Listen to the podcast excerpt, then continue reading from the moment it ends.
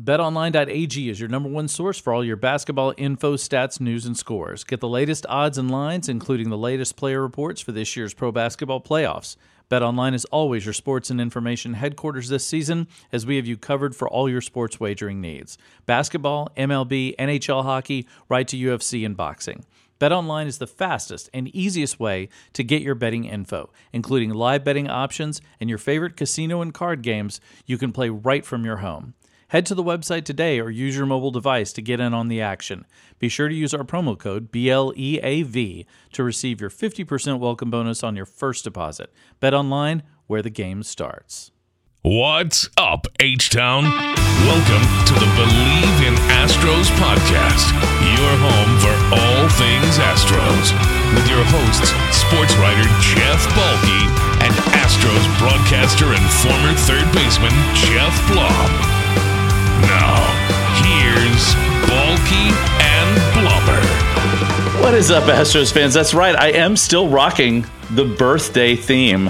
Um, uh, even after last that. week. I hey, really celebrated. Yeah. dude, I know, and you know, especially you should because that's the main reason you Yes, should I be celebrating. That's right, but um, Milestones. milestones. Hey, mine's coming up this weekend, and I am uh, and and forever, unfortunately, will be older than you.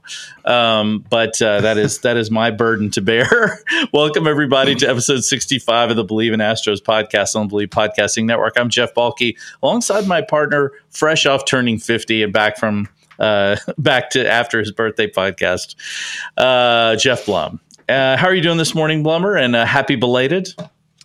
I appreciate that. I'm doing uh, relatively well considering, but uh, it's always uplifting to hear another happy birthday shout out. So I appreciate you setting that up. That was very kind.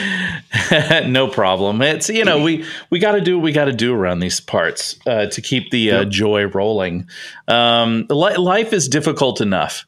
Uh, this this podcast should we should try to you know got to try and have a little bit of fun. Um, Agreed. as Sheryl Crow once said, you know, I got I got to you know got to have a little fun. Bef- Wait, she didn't say that. I was going to say Sheryl Crow said it.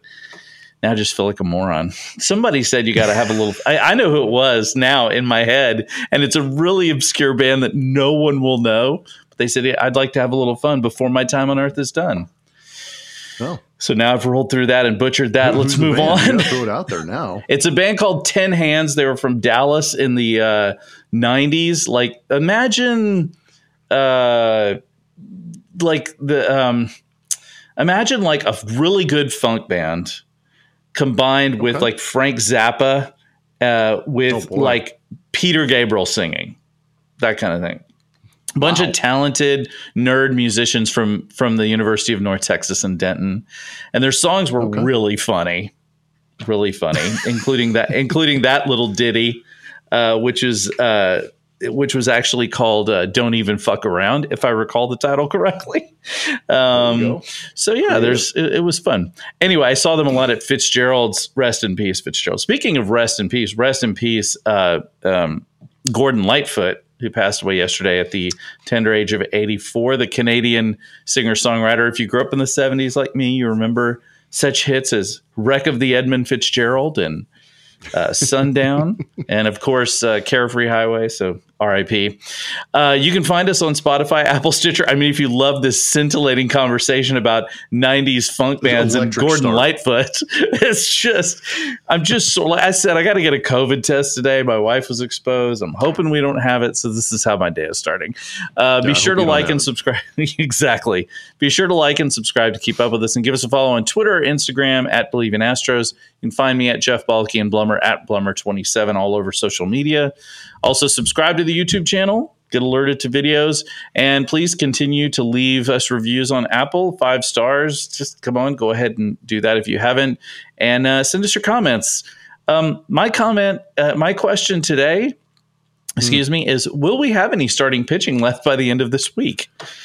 Dear God. Um, yeah, because I'm curious too. it it sure feels like we won't. Um, let's just dive into that, Blummer. Uh, I guess Jim Crane must have seen something when he said the bullpen is the key to success this offseason.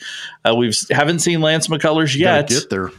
Exactly. Uh, we haven't seen him play yet. Uh, and in the last two days, the Astros have lost Jose Urquidy to shoulder soreness. Fortunately, no d- uh, damage shown in the MRI, which is good, but he's going to be out at least uh, for a, a, you know a little bit. They're going to shut him mm-hmm. down for a little bit to, and then you've got Luis Garcia going down yesterday, and no reports yet, no MRI yet, but pain in the elbow is just not a good mm. sign. So, man, what is going on?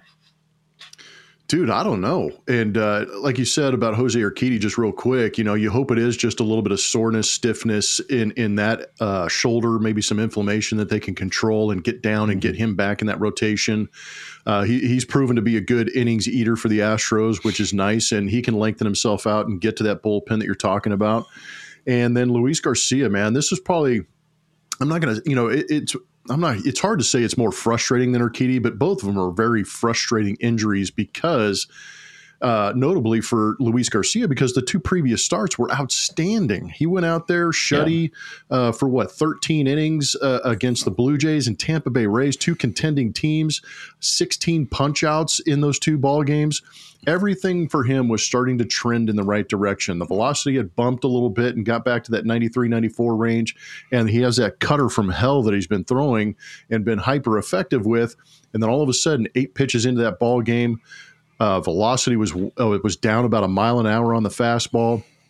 And eight pitches later, he comes out with the elbow. And anytime you hear right elbow pitching elbows with anybody across the league, mm. like Jacob DeGrom up in Arlington, you start to panic a little bit and you worry and you get concerned and how long is it going to be what exactly is the damage so we're, that's what we're all waiting to hear and it is frustrating and i would imagine one of the things you're going to ask me here pretty soon is does this have anything to do with the wbc well, there's a number of questions related to that. I mean, you, you mentioned Luis Garcia, and you you nailed it. I mean, uh, you know, I, I pulled this out in the last podcast. Um, I said that you know, in the la- in those last two games, he took his ERA down from the mm. high sevens to four.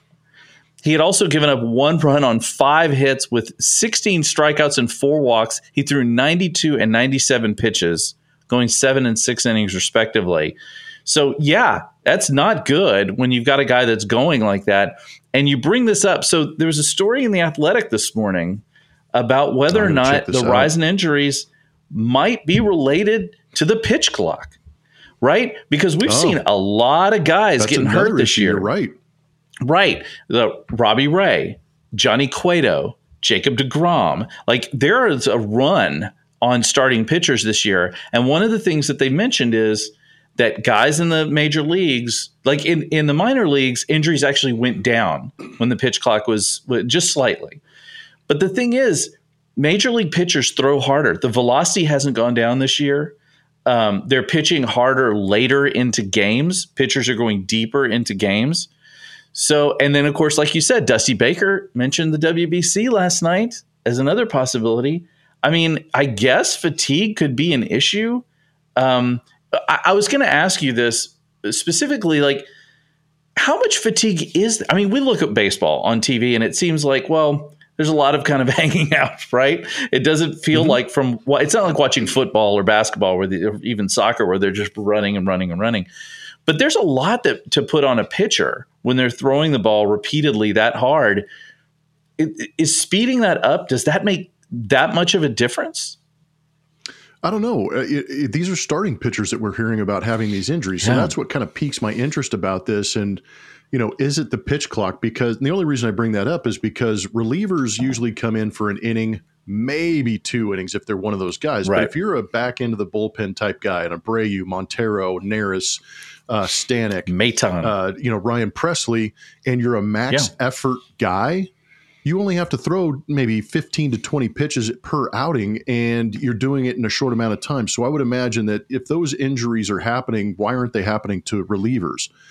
You know, maybe it's the repetition or maybe it's getting into that 70, 80, 90 pitch zone where you start to speed things up and you start to maybe overcompensate because you are fatigued.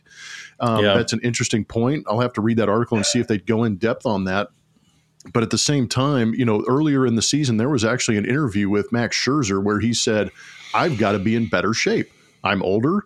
My body is older. I've, I've got more pitches on my right arm. I need to be in better shape to compete with the pitch clock and be able to be competitive on the field. So there might be some validity to that argument that's saying that fatigue is a little bit of an issue because if you are sped up and you're pitching a little more frequently and throwing harder, that could lead to uh, some issues later on in the ball game, probably. Well, you know, and they brought up uh, Scherzer's comments in the in this mm-hmm. story. Um, I, you know, I do think about that. You know, that maybe like the it's it's not just the question. They're condensing these pitches into a much shorter period of time, right? Mm-hmm. So let's say before they throw seventy or eighty pitches, and that's over what two hours maybe. Now they're throwing seventy eight or pitches over an hour and twenty maybe. So they're shaving yeah. a bunch of time off and any anything that you do that exerts yourself, if you do it in a short, and it, Scherzer even said it. He said, you know, you run from you know foul pole to foul pole. Now do it ten seconds faster or whatever it is. It's like you're gonna, you know, you're gonna fatigue yeah, yourself. Abbreviate so. that rest time in between those laps and see how you react. You're gonna be exactly. fatigued quicker. Yeah, and so I, I, imagine that could be a part of it. Obviously, we don't have enough data to be able to to tell us one way or yep. the other yet. But I mean, who's the, and there's a New York, what was the guy in the New York Mets that went down? Um, and there's guys that have been, that are now missing for the year, you know, like we, uh, uh, Jake Odorizzi gone for the year for the Rangers. Mm-hmm. Um, a lot of guys really, it's, it's been kind of a weird year. Now, the only thing you can say is, I mean, it's every it's happening to everybody. it's not just yeah. this is not isolated to the Astros. We're seeing a lot of pitchers get hurt and a lot of guys. So you're just going to have to have good depth. Which brings me to the question: Brandon Bielak came up last night was solid. Um, you know, for his time. Mm-hmm. If, if Garcia goes out, which I think at this point we have to feel pretty comfortable in the assumption that he's going to miss at least a start. Forrest Whitley, who we've all been praising, has had a couple of real stinker outings lately. Um, yeah. So you got to think maybe JP France or Shawn Dubin. Uh, I mean, Francis Stash is ready for the show, uh, but but is his arm? yeah, well, that's like me dyeing my hair back in the day. It is enough to distract from my lack of talent. You know, I don't think that's the case for JP France. I think he's good enough. You know, it's just can these guys compete at this level? And, you know, to your point about Luis Garcia, I think you need to get mentally prepared for that maybe IL stint just to protect mm-hmm. him, not mm-hmm. force him to come out and start the next game, knowing that he has that injury in the back of his mind. Maybe give him a couple of starts off make sure he's right, strengthen him up, and get him back out there. And you also need to get mentally prepared that Brandon Bielak is going to be the guy that fills that void because he backed up uh, Luis Garcia yesterday. So he slots into that part of the rotation moving forward if you're Dusty Baker. And you're right. The other thing you got to think about is who's on the 40 man roster that's a starting pitcher so you don't have to manipulate your roster or sacrifice guys, you know, DFAing mm-hmm. them or losing them on the waiver wire. Uh, mm-hmm. JP France, uh, Shawn Dubin and Forrest Whitley are those guys. And to be honest, you know, I'm kind of curious if they don't just give Forrest Whitley a chance. Say, hey, look, we've been sitting on you for the last five or six years. You've been uh, you, you've shown flashes of brilliance. We still believe in you. This might just be the time that you say, hey, let's go. And you got to look at the schedule too, because this month of May, you're facing sub 500 teams in the Giants, Mariners, uh, the Angels are actually playing pretty good, but they're still sub 500. The Chicago White Sox have been beat around. So this might be an opportunity in your schedule to actually give time off to these guys, give a Forrest Whitley a chance, and see what happens.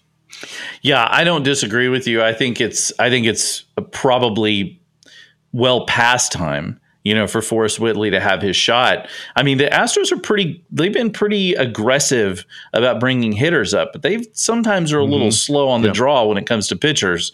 And uh, feels like this is like, it's it, how much longer can you wait with a guy like that? You know, it feels like it's time. Yeah, that might be where they're at. Yeah. I mean, I, and, and honestly, you know, I wonder too last night if if a, you know Ronel Blanco was warming up. I wonder if it wasn't strategic of Dusty to say, you know, let's not let's go ahead and let Pressly come in and finish this thing up because we might need innings out of Ronel Blanco. Maybe not as a starter, but mm-hmm. you know, if you do have to bring somebody, if you know, if you do have to bring somebody up to start in Luis Garcia's spot next time, and certainly you've got Bielak who's going to be pitching. Uh, you know, I guess you could go to a four man rotation for a while if you needed to, but I, I wonder how, if they're going to start preserving some of these guys. I mean, look, serial killer. Well, you need the Phil protection. Maton.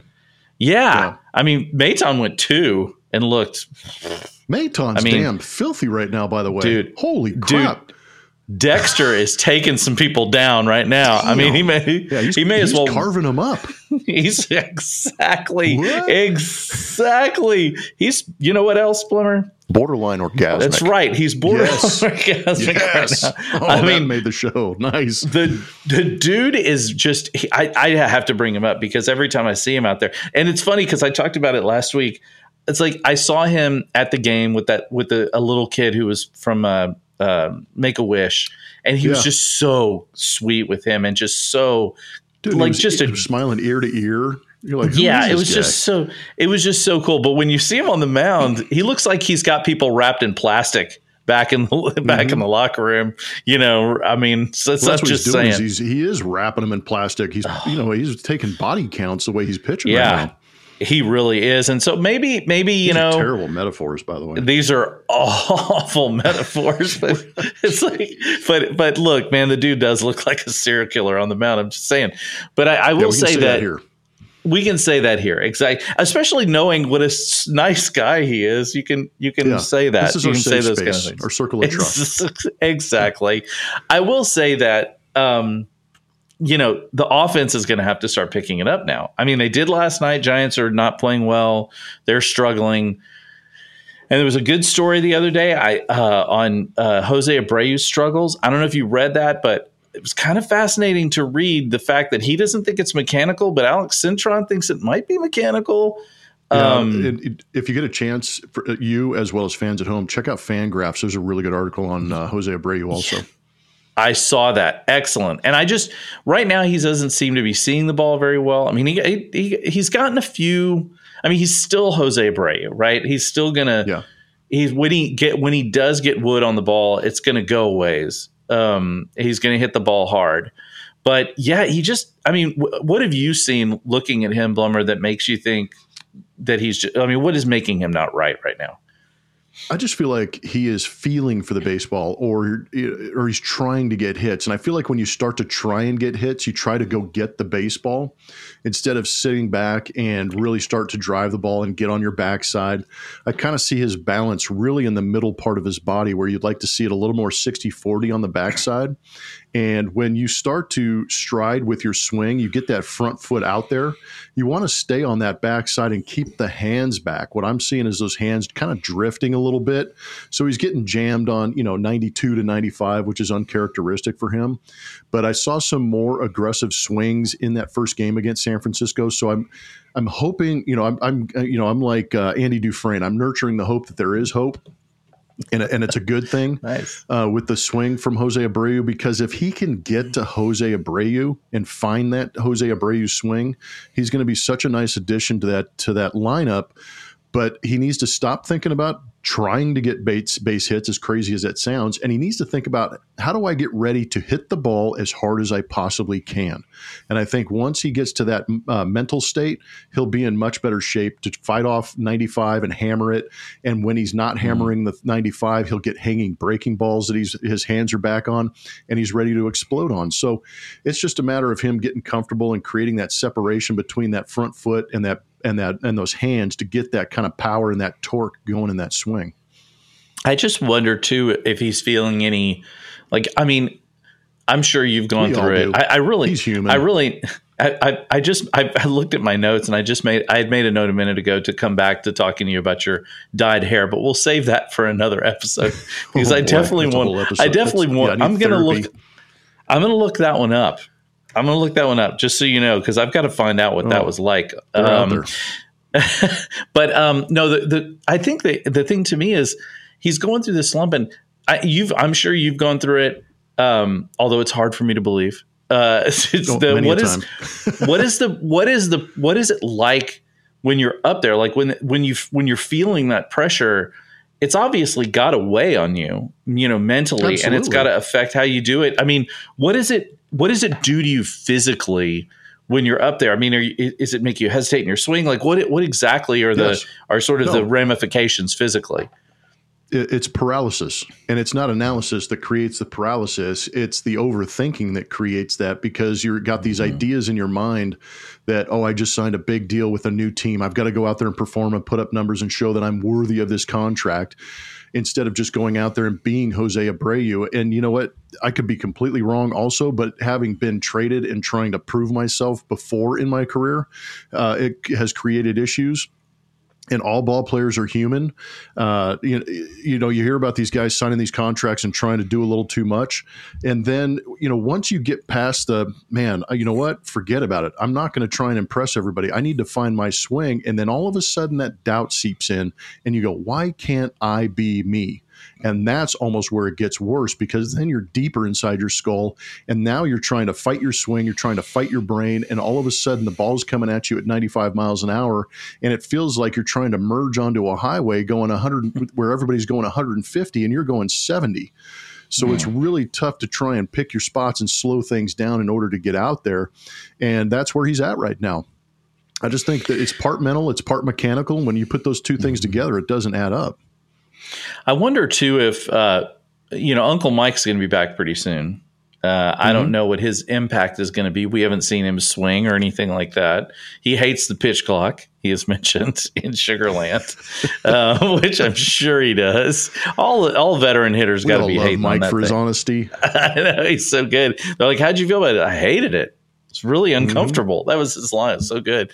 I wonder if too of having that guy because look out of everybody, Brantley's the the most senior veteran, really, uh, maybe mm-hmm. except for Maldonado. But you're not going to go to Maldonado for hitting advice. But Brantley, you know, is a guy who's he's a professional hitter. Um, I kind of got to feel like maybe his infl- impact will have some help for just for the lineup as a whole, but also maybe yeah. take some of the pressure oh. off of Abreu. Um, I look getting anybody back will be good. I know. Look, I'm looking at Jose Altuve. He looks good. Just saying. Dude, he has a um, cast off and he's texting with both thumbs. I mean, it's great news. Is he texting with both thumbs? Nice. You didn't see you that love- Yordan Alvarez Instagram where he showed uh he showed Jeremy Pena juggling in the weight room and in the background is oh is Jose Altuve, you know, with both thumbs going doot, doot, doot, and everybody's like nobody's looking at Jeremy Pena. They're looking at Altuve going, "Oh man, he doesn't have a cast on," you know? that's amazing. Uh, that's uh, that's the kind of stuff. That's you just can't buy content like that. You know what I'm saying? Saying? that is the kind of. Yeah. That's the My kind of stuff have you taught just, me to not look at what the focus of the picture is. Look at the background. Look at really. Your daughters oh, are uh, your daughters on wisdom. Everything. Do they yeah. really?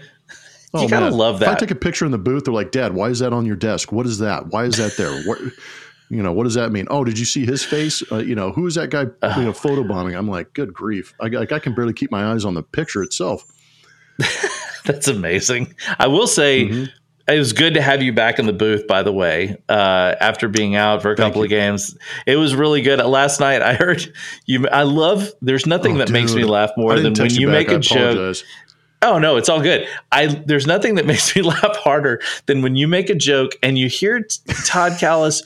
It, he just goes silent for a second, and you might hear just a tiniest chuckle, just like a small, mm-hmm. and then he just keeps calling the game. It just to me, like I love those things because I love it when I know that I've made even just one per if one person laughs and nobody else thinks it's funny. Yep. Uh, I'm good yep. with that, and so those 100%. kind of things just just crack me up, man. When he's, well, I heard before, you say, and I, I yeah, go ahead. Said it on this podcast where I'm trying to break TK every once in a while. yeah, you've told me that. Get him to break That's, character. He's the best straight man ever. Has have, has it ever happened?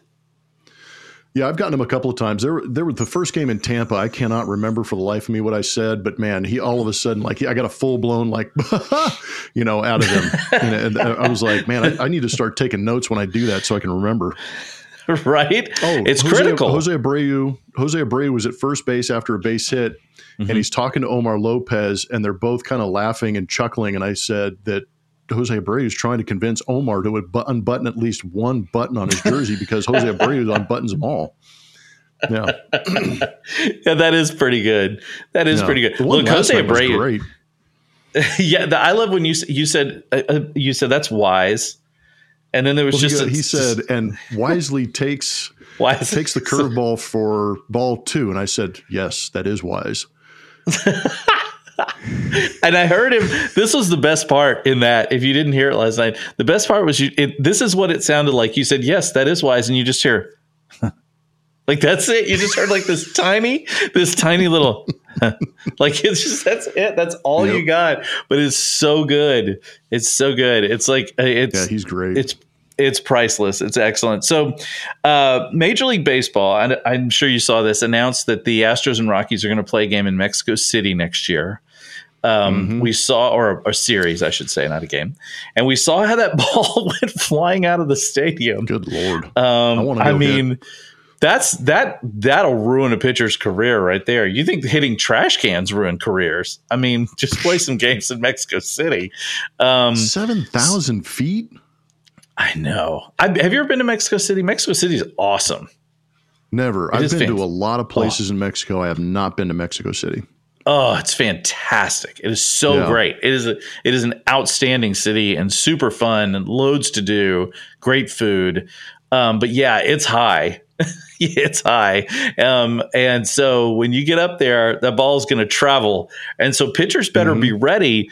But also, it's good for baseball, right? I mean, playing these games in other, you know, you see the NFL play in Mexico City, play in London, you know, playing places like well, that. It's, it's Mexico makes sense. I mean, at least it's logistically, close. I feel like it's closer, you know, so you'd be able to travel there a little more frequently and not get buried yeah. by overseas travel. But um, we played in Monterrey a couple of years ago against the Angels, and we had a blast down there. That was one of the best weeks I've had uh, broadcasting um, the ball did fly there a little bit too, but at the same time, I don't know if you heard this, but that first game in Mexico City between the Padres and the Giants, their humidor was not set to the appropriate levels to keep that ball from flying the way it did. So basically, it wasn't humid. There was no hum- humidor up there protecting those baseballs. So that first game was ridiculous with 11 home runs in that game.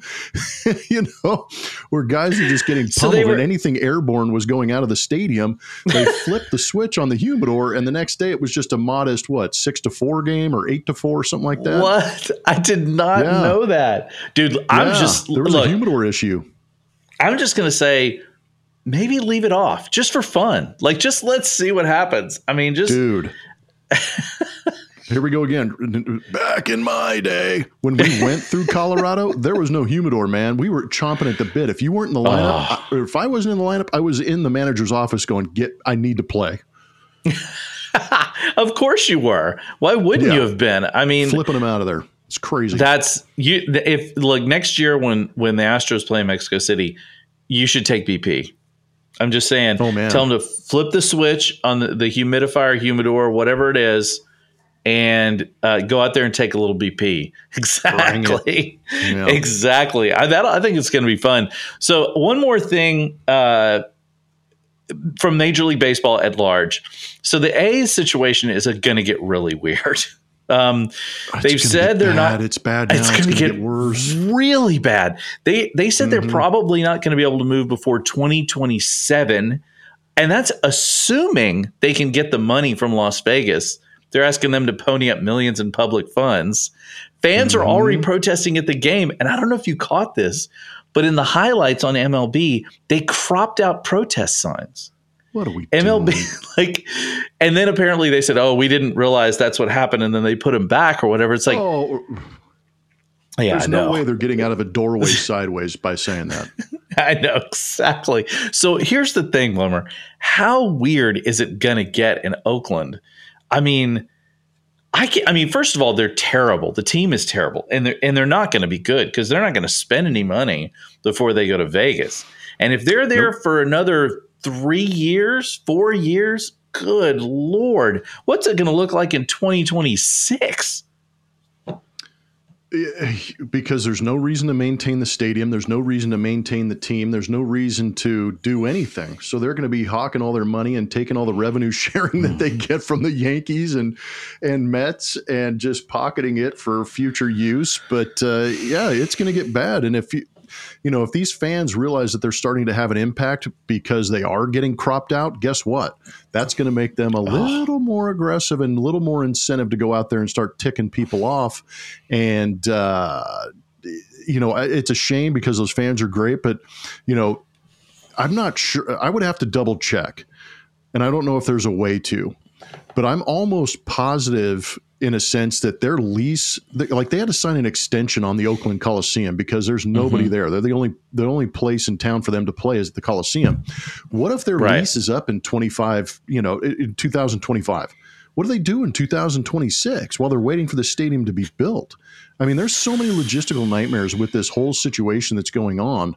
You have no idea what's going to happen, and it's only going to get worse, like you were saying, for the fans. For how about being a player? I mean, you're just being oh, completely neglected for the next three terrible. years, and knowing that you're basically playing to get out of Oakland. I mean, it's just it's just it's it's so bad. Like you you could say lame duck, but this is worse than that. I mean, this is like yeah. a lame flock of geese. Like this is going to be mm. just unbelievably bad if it continues to go that way. And and of course, like I don't understand the, it.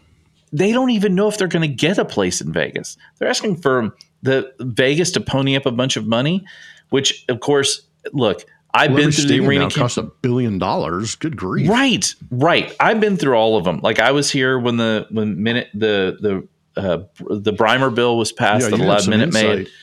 I was I've been through it all, and I can tell you right now, public funds don't necessarily do anything. You know, I mean, mm-hmm. it's it's great for a city to have a team, and I would never trade it. And I'm willing to put you know some of my money where my mouth is. But it doesn't necessarily mean it's a huge boon to the city financially. And so when people tell you that that's not really true.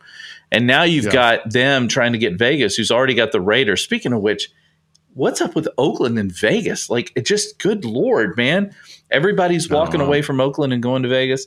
I just think that's going to be something to watch because there could be real issues with that. Like there could be serious yeah. I mean who's going to want to play there like, I mean, who is going to well, want to play at that? Well, the, the, the money's going to bring those guys there. That's the that's the thing is you're going to have to actually pay people to go play for that team and actually set that mm-hmm. city up and say, look, you committed to us. We're going to commit to you by putting a team out there that's going to be competitive. But you know, th- there's tourist taxes already in Nevada. Oh, and so I mean, Vegas how, how, huge. how much more? Yeah, so they're going to you know, that tourist tax is just going to go up all over the planet to try and compensate for this you know, and it's going to have to be a mm-hmm. retractable dome, if not just a dome stadium. So, you know, I don't know. It, it's a it's it's crazy to think about, but there has to be if the if the city's going to commit, obviously the team's going to have to commit, and is that organization? That's what I was curious about in the first place. Is Ve- does Vegas want Oakland? Not Oakland. Does Vegas want the A's? I should say, not Oakland. That's disrespectful to the city of Oakland. Yeah, right. But does does Vegas say yes let's pony up the money because we like the a's organization. I don't know. And also it puts all sorts of weird like uh it, it also delays and causes issues with what major league baseball is going to do in terms of expansion. Oh, um, yep. because they're going to have to sit around and wait on this. Because the truth is if oakland for whatever reason if the a's don't move they're probably not going to put another team on the West Coast. They're not going to pick Portland or somebody like that. But if the A's mm-hmm. do move, then maybe they do. So it's gonna it's gonna affect that whole uh, calculus when it comes to figuring out a new team. It's just a mess, and it didn't have to be a mess. But as usual, well, you know, you, you bring up uh, you're talking about expansion because Major League Baseball wants to get to 32 teams, and everybody keeps yep. saying, "Oh, five, you know, five, six, seven years." It kind of fits the window that the A's are looking right. at but you don't want yeah. to expand with them. But if they do take up a slot out west, it kind of eliminates an idea of Portland maybe or somebody yeah. else on that west coast. Yeah, it's the whole thing is going to be fascinating. I'm, I'm like you said, I've had some time spent some time with the whole arena thing in the past, so it always sort of intrigues me to watch what happens and how these cities mm-hmm. and teams deal with it. So I don't know, it's going to be weird. I'd say this: uh, if I'm sure you can get a ticket if you if you feel yeah. if you're if you're in the Bay Area, you want to catch an A's game. I'm guessing plenty, plenty of, tickets available. plenty yep. of tickets available. All right, thanks everybody for joining us. Um, Blummer, you got any final thoughts on this uh, on this Tuesday? Um, good to be back. Two more games against the Giants, and then we go on an early, very long trip, three city trip: Seattle, Anaheim, Chicago, and these are very beatable teams. This is a real opportunity for the Astros to boost uh, not only their their individual numbers, but also get that record pumped up, maybe pass up the Texas Rangers. Maybe if everybody could do like a laying on of hands on uh, Hunter Brown and mm. Framber Valdez and Christian Javier, just Protect you know, just to keep, costs. just to keep wrap them in bubble wrap between each start, whatever you got to mm-hmm. do. All right, guys, we'll be back later this week for a fresh pod brought to you by Bet Online. Again, a huge thanks to all our listeners and viewers. You guys are always great. Keep liking and subscribing. We're super thankful for all of you. Keep it coming. Have a great week. We'll talk to you on Friday. Go Astros.